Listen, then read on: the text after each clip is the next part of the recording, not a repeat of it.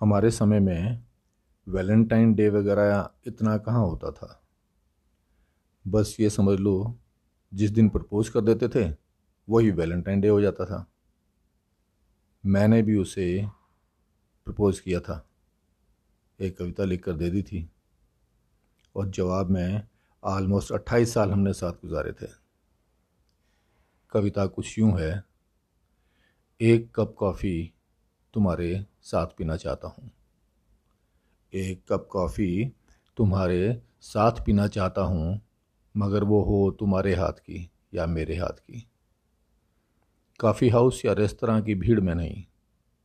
बात है तो बस तुम्हारे साथ की, और हाँ काफ़ी में मीठा थोड़ा कम रखना। मिठास तुम्हारे साथ की भी तो होगी। साथ में खाने को कुछ मत लाना। मुँह चलता रहेगा तो बात कैसे होगी?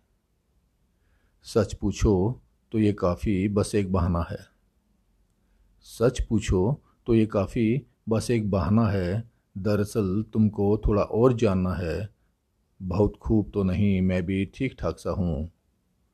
बस ये एहसास तुम्हें दिलाना है।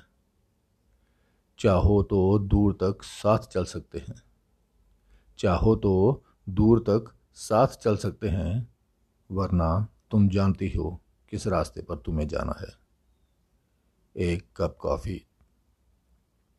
तुम्हारे साथ पीना चाहता हूँ, मगर वो हो तुम्हारे हाथ की या मेरे हाथ की।